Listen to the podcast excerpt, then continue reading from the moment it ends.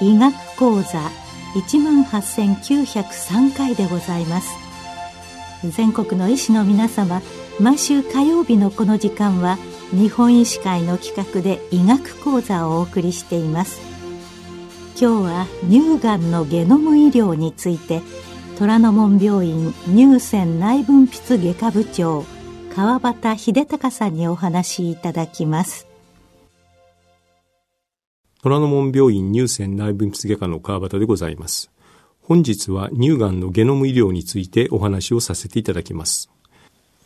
昨今、がんゲノム医療という言葉は医療界のみならず一般社会においても話題にされるようになりました。これは先進医療という枠組みで実施されてきた遺伝子パネル検査が昨年7月より保険償還され、いよいよ医療現場にルーティンに行われるようになったことを受けてのものです。昨年7月の日本乳がん学会総会、これは埼玉医科大学国際医療センター病院長の佐伯俊明教授が主催された総会ですが、ここにおいても、がんゲノム医療がメインテーマに掲げられ、学会を挙げてこの新しい医療へのディスカッションが行われました。このように、がんゲノム医療は、プレスジョンメディスン、すなわち精密医療や個別化医療の中心的役割を担うものとして期待されています。なお、本日のテーマは、乳がんのゲノム医療ということになっていますが、ゲノム医療は、癌種横断的なアプローチであり、臓器にとらわれないということがそもそも重要な点であります。このため、乳がんに特異的なゲノム医療があるわけではありませんので、がんのゲノム医療について一般的なお話をした上で、乳がんの事情について触れていきたいと思います。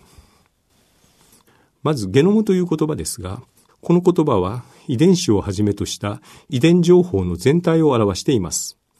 ジーン、すなわち遺伝子と相対を表すラテン語の設備語、オームという言葉を組み合わせて作られた造語で、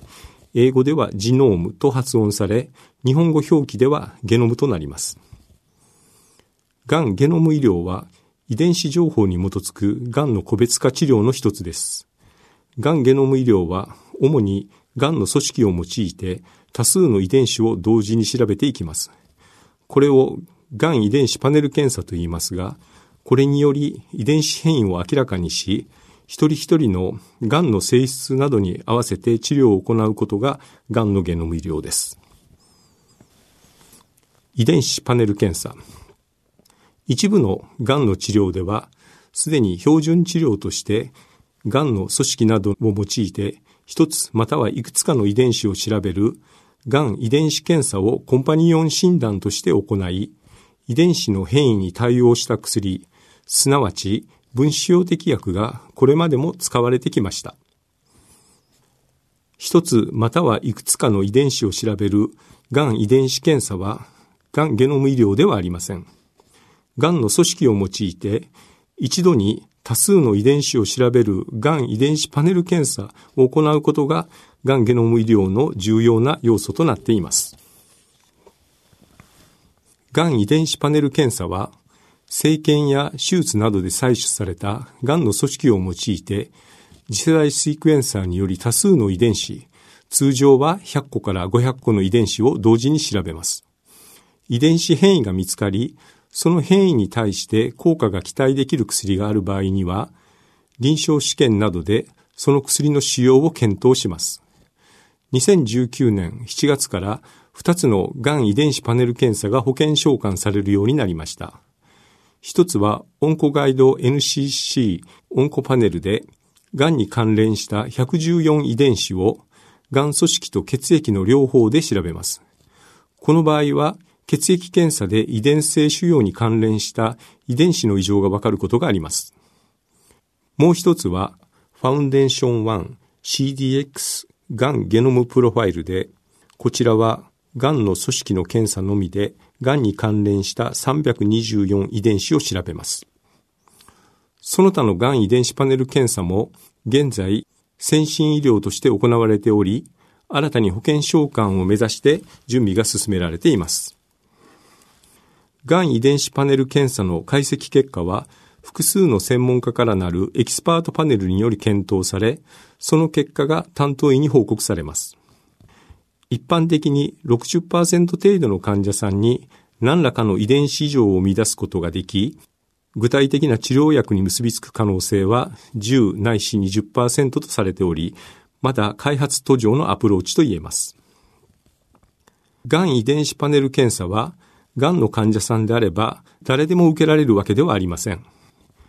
一般的には、標準治療のない固形がん、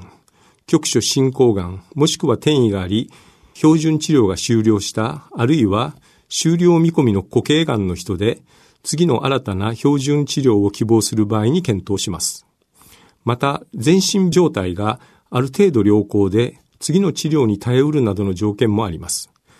このような制限を設けているのは、限られた医療資源を有効に活用する目的と、乳がんのように確立された標準治療があるがん種で、早期に遺伝子パネル検査をして臨床的根拠の乏しい治療を行ってしまうことの弊害が懸念されているためです。これは今日新型コロナウイルスの PCR 検査を希望者前例に行うことの是非の議論と相通ずるものがあります。前日したように、がん遺伝子パネル検査を受けても、必ずしも治療法が見つかるわけではありません。がん遺伝子パネル検査の前に、患者さんに十分次のようなことを理解していただく必要があります。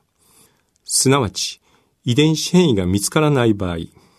あるいは見つかっても治療薬に結びつかないケースが多くあります。また、がん遺伝子パネル検査では多くの遺伝子を調べるため、本来目的とする個別化治療とは別に、がんになりやすい遺伝子を持っていることがわかる場合があり、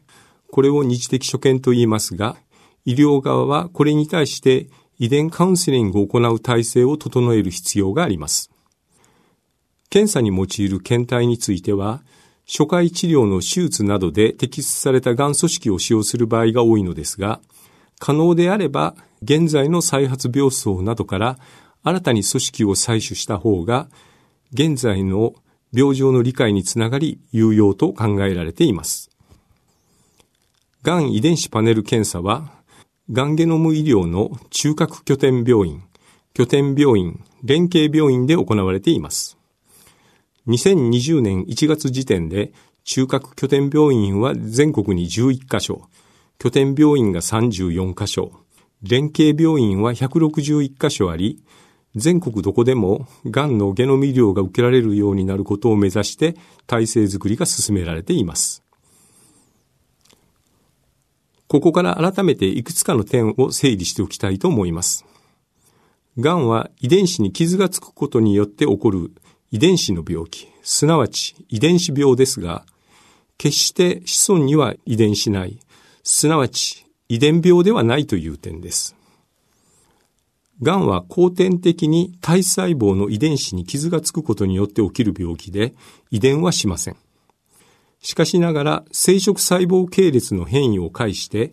癌になりやすいというリスクは遺伝します。例えば、遺伝性乳がん卵巣がん症候群はこうした乳がんや卵巣がんになりやすい遺伝子変異を先天的に持っている方たちのことを指しています。医師の方にはじっくりと考えていただくと分かりやすい話ですが、一般の方には少し難しい話になるかもしれません。人間の体の中で重量的にウェイトの大きい臓器は筋肉、脳、肝臓などですが、これらの細胞は細胞分裂をしません。粘膜、皮膚、血液などの一部の細胞だけが積極的に細胞分裂に関わっており、結果、癌になる機会を招きます。人の細胞はおよそ2万3000の遺伝子を持っており、これらの遺伝子はタンパク質を作る単位となっています。この2万3000の遺伝子の中でも、増殖や癌化に関わる遺伝子はごく一部で、逆にこの中に癌の弱点、アキレス腱があると考えられています。このアキレス腱を狙った治療薬が分子標的薬ですが、こうしたアキレス腱を効率よく見つけて、分子標的薬を効率よく使おうというアプローチが、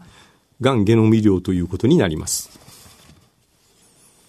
日本におけるゲノム医療の特徴として、国民皆保険をベースにしていることが挙げられます。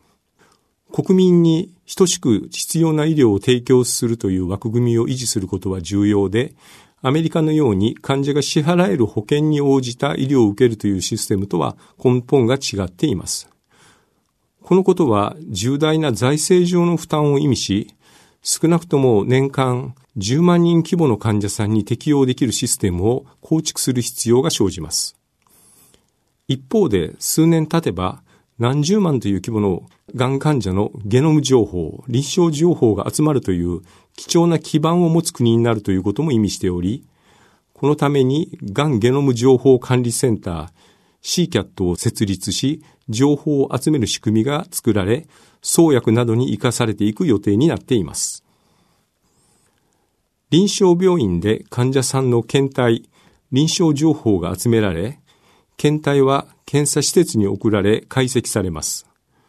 その配列情報と臨床情報は前日の CCAT に集められ、ここで解析され、臨床的意義づけのついたゲノム情報、がん知識データベース報告書が中核拠点病院等のエキスパートパネルに送られ、そこで結果が解釈され、推奨する治療法などとともに各現場に情報が送られることになります。現在、乳がんの病態に関連しては、2つの主要な分子標的が明らかにされています。一つはエストロゲン受容体で、これはステロイドホルモン受容体であり転写因子です。エストロゲンにより、エストロゲン受容体が活性化されると、乳がん細胞内の腫瘍形成を促進させる経路が活性化されます。これと密接に関わるステロイドホルモンであるプロゲステロン受容体の発現もエストロゲン受容体のシグナル伝達活性化のマーカーです。ホルモン受容体が陽性と判断されれば、エストロゲン受容体シグナル伝達をダウンレギュレートするホルモン療法が第一選択の薬剤となります。第二の分子標的は HER2 であり、これは細胞表面に存在する糖タンパクで受容体型チロシンキナーゼです。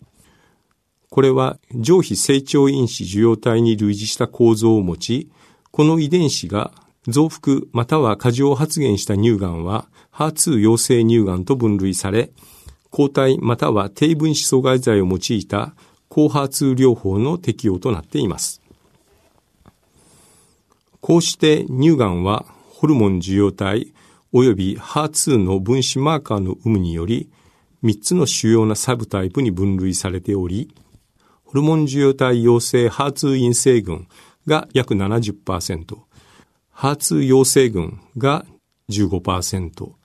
トリプルネガティブ、すなわち3つのマーカーがすべて陰性の群約15%の3群に分けられています。ホルモン受容体陽性の乳がんにはホルモン療法を行い、一部の患者さんには化学療法も行います。HER2 陽性の患者さんは、HER2 をターゲットにした抗体や低分子阻害剤を用いた療法に化学療法を併用して行い、トリプルネガティブ乳がんの患者さんには化学療法のみを行うことが現在の治療体系となっています。遠隔転移を伴う乳がんもサブタイプに応じて治療されますが、そのゴールは延命と症状の緩和になります。トリプルネガティブ乳がんの遠隔転移後の生存期間が2年程度にあるのに対して、他の2つのサブタイプは平均5年程度とされており、適用となる薬剤の相違だけではなく、リスクプロファイルの明確な違いを前提にした対応が必要となります。現状の進行乳がんの治療は、病状とコンパニオン検査に基づく標準治療を一通り終えた患者さんに、がんゲノム医療という新しい可能性を見出す手段が加えられたということができます。がんゲノム医療が進行乳がんの治療に導入されると、当然早い段階から遺伝子パネル検査を行い、適切な治療法を検討したいという考え方が出てきます。実際アメリカではステージ3、4も遺伝子パネル検査の適用としています。しかしながら、乳がんの早い治療ラインで遺伝子パネル検査を用いた治療選択を行うことに、現在の標準治療を上回る効果があるという根拠は今のところなく、再発の早い段階での利用は、すべて臨床試験の枠内で行うべきだとされています。まずコンパニオン診断をして、10個以下のタンパク質、遺伝子を調べ、その結果と病状に適合した、すなわち十分なエビデンスのある薬物療法を行い、治療法が限られた段階で遺伝子パネル検査を行って可能性のある薬剤を探るというのが現在の標準的アプローチであるという認識は持っておくことが重要です。本日は、がんゲノム医療の一般的なお話と、乳がん治療の中での位置づけのお話をさせていただきました。現状では、実際に治療薬に結びつくケースは限られていますが、こうした医療が2019年に保険診療の枠内で開始されたというインパクトは大きく、近い将来患者さんたちへの福音となること、また日本独自の仕組みが創薬に大きく貢献できることを期待して本日のお話を終わりにしたいと思います。ご清聴ありがとうございました。今日は乳がんのゲノム医療について、虎ノ門病院乳腺内分泌外科部長川端秀隆さんにお話しいただきました。